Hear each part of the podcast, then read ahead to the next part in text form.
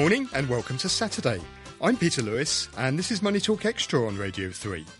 On today's programme, we'll look at the impact of the raising of the age eligibility requirements for elderly welfare subsidies. Jimmy Lam will speak to a married listener to hear about her financial challenges. And we also have yet another warning about investment scams following the recent London gold fraud, which cheated victims out of large sums of money. As always, all the usual communication channels are open. You can reach us by email, moneytalk at rthk.hk, or go to our Facebook page, Money Talk Extra, on RTHK Radio 3. From February the 1st, the government raised the age eligibility for elderly welfare subsidies from 60 to 65. Following an outcry over the change, the government made a concession and announced it will suspend a $200 penalty imposed upon welfare recipients aged between 60 and 64 if they fail to seek employment. To tell us how it impacts the elderly and their families, I'm now joined by Anthony Wong, Business Director of the Hong Kong Council of Social Service. Good morning, Anthony. Good morning. First of all, what is the elderly welfare subsidy? Well, I think uh, in Hong Kong, if you are the elderly age above 60, uh, then you will be entitled to have a standard rate of CSSA, what we call the Comprehensive Social Security Assistance. If you are an, an able-bodied adult, you'll be getting like 2,500 Hong Kong dollars, about that rate. But if you are elderly, then you will be able to get 1,000 more. So uh, the latest government proposal is trying to, you know, uh, uh, rise the, eligibility age of that old age CSSA to 65. That is to say, if you are falling within 60 to 65, you will be considered as an able adult, not as an elderly. That means eventually you'll be getting uh, uh, 1,000 less CSSA. And how many people roughly will that impact in Hong Kong? Now, uh, according to the statistics we have, uh, people who are applying for CSSA uh, during that age uh, is about 25,000 people.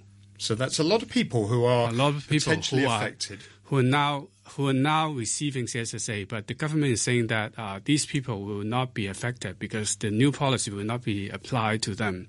So the newcomer who is about to age 60 will not be able to get this rate until they are 65. Okay, so everybody coming, the new elderly, uh, let me so to speak.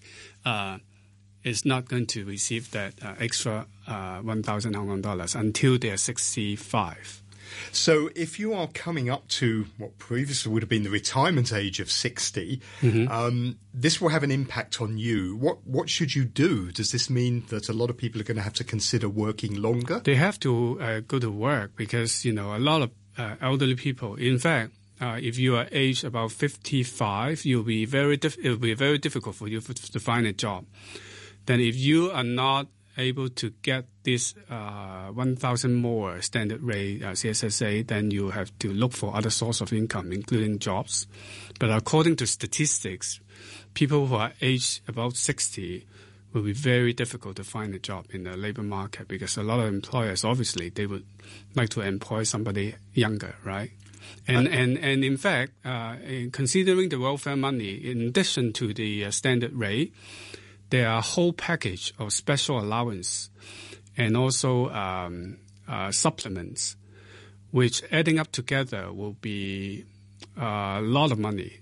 Uh, uh, let me give you an example. For example, if you are receiving CSSA for one year or more, then you'll be entitled for a long-term supplement, which is about two thousand a year, and you will be able to get a monthly like community living subsidy which is about $340. Uh, and you can, uh, on need basis, you can also entitle to get uh, uh, dental service uh, fee reimbursement and also glasses, telephone, all that kind of subsidies will be available for elderly applicants. But if you are not being considered as elderly applicants, these subsidies and supplement will not be given to you until you are age 65. So these are quite substantial amounts of money very for- substantial, for, in many fact. people. Very substantial. And I presume that if you're an elderly, unskilled worker, it's going to be even harder for you to, to find a job. Yeah, because uh, in that case, you probably you have already been working for more than 40 years and your body condition will not be very good, right? But so as an employer, you won't be able, you, you will not, you simply will not employ somebody like that, right? Now, there has been an outcry over this from law from lawmakers, from the public, and the government announced a concessionary measure, I believe, didn't they, Right. where they will extend financial support to able-bodied adults aged 60 to 64 Right. receiving CSSA. Um, Yeah. Could you explain how that works? Now they uh, they have uh, you know uh, created another new program called uh, employment subsidy uh, employment subsidy program, something like this. It will actually top up the thousand and sixty Hong Kong dollars. That is to make up the uh, the the uh, reduced amount to the normal elderly rate, but still they will be considered as an able-bodied adult they will no longer be considered as elderly until they're 65. That is to say, because of the change of the policy, this group of people will be redefined as an able body, not as an elderly.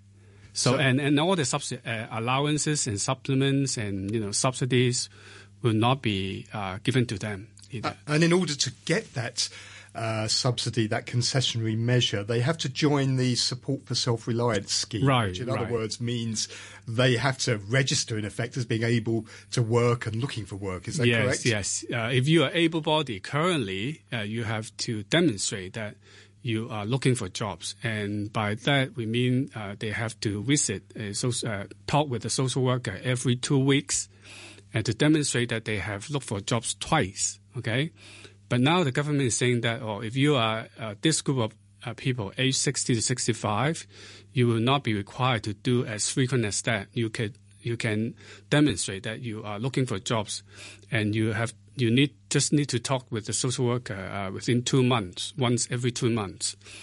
And if you are not uh, cannot demonstrate that you are looking for jobs, then you have to be uh, your, your your standard rate will be deduct, deducted by two hundred dollars. So that's like a penalty almost Yes. for Yes. Um, for for not looking for work. Now, some people would say it would be better to do it the other way round to actually give a bonus, if you like, if you were on the scheme, as Right. opposed to This is- penalising you for not being on it. Yes, this is what we're suggesting, but uh, the government is saying that there's a, some uh, kind of a normative uh, amount that is required for the policy to be implemented. But we will consider that this is it looks very much like a punishment to the elderly people who are supposed to be elderly, but you know, just all of a sudden, overnight, they are being defined as age uh, as able-bodied adults, and then uh, it will resulting uh, in you know a reduction of an, a very substantial amount.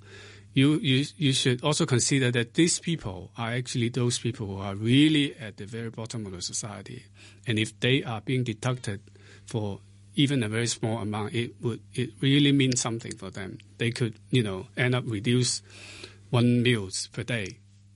Anthony, thank you very much indeed for explaining that and how that scheme works. Thank you. That was Anthony Wong, who is the business director of the Hong Kong Council of Social Service.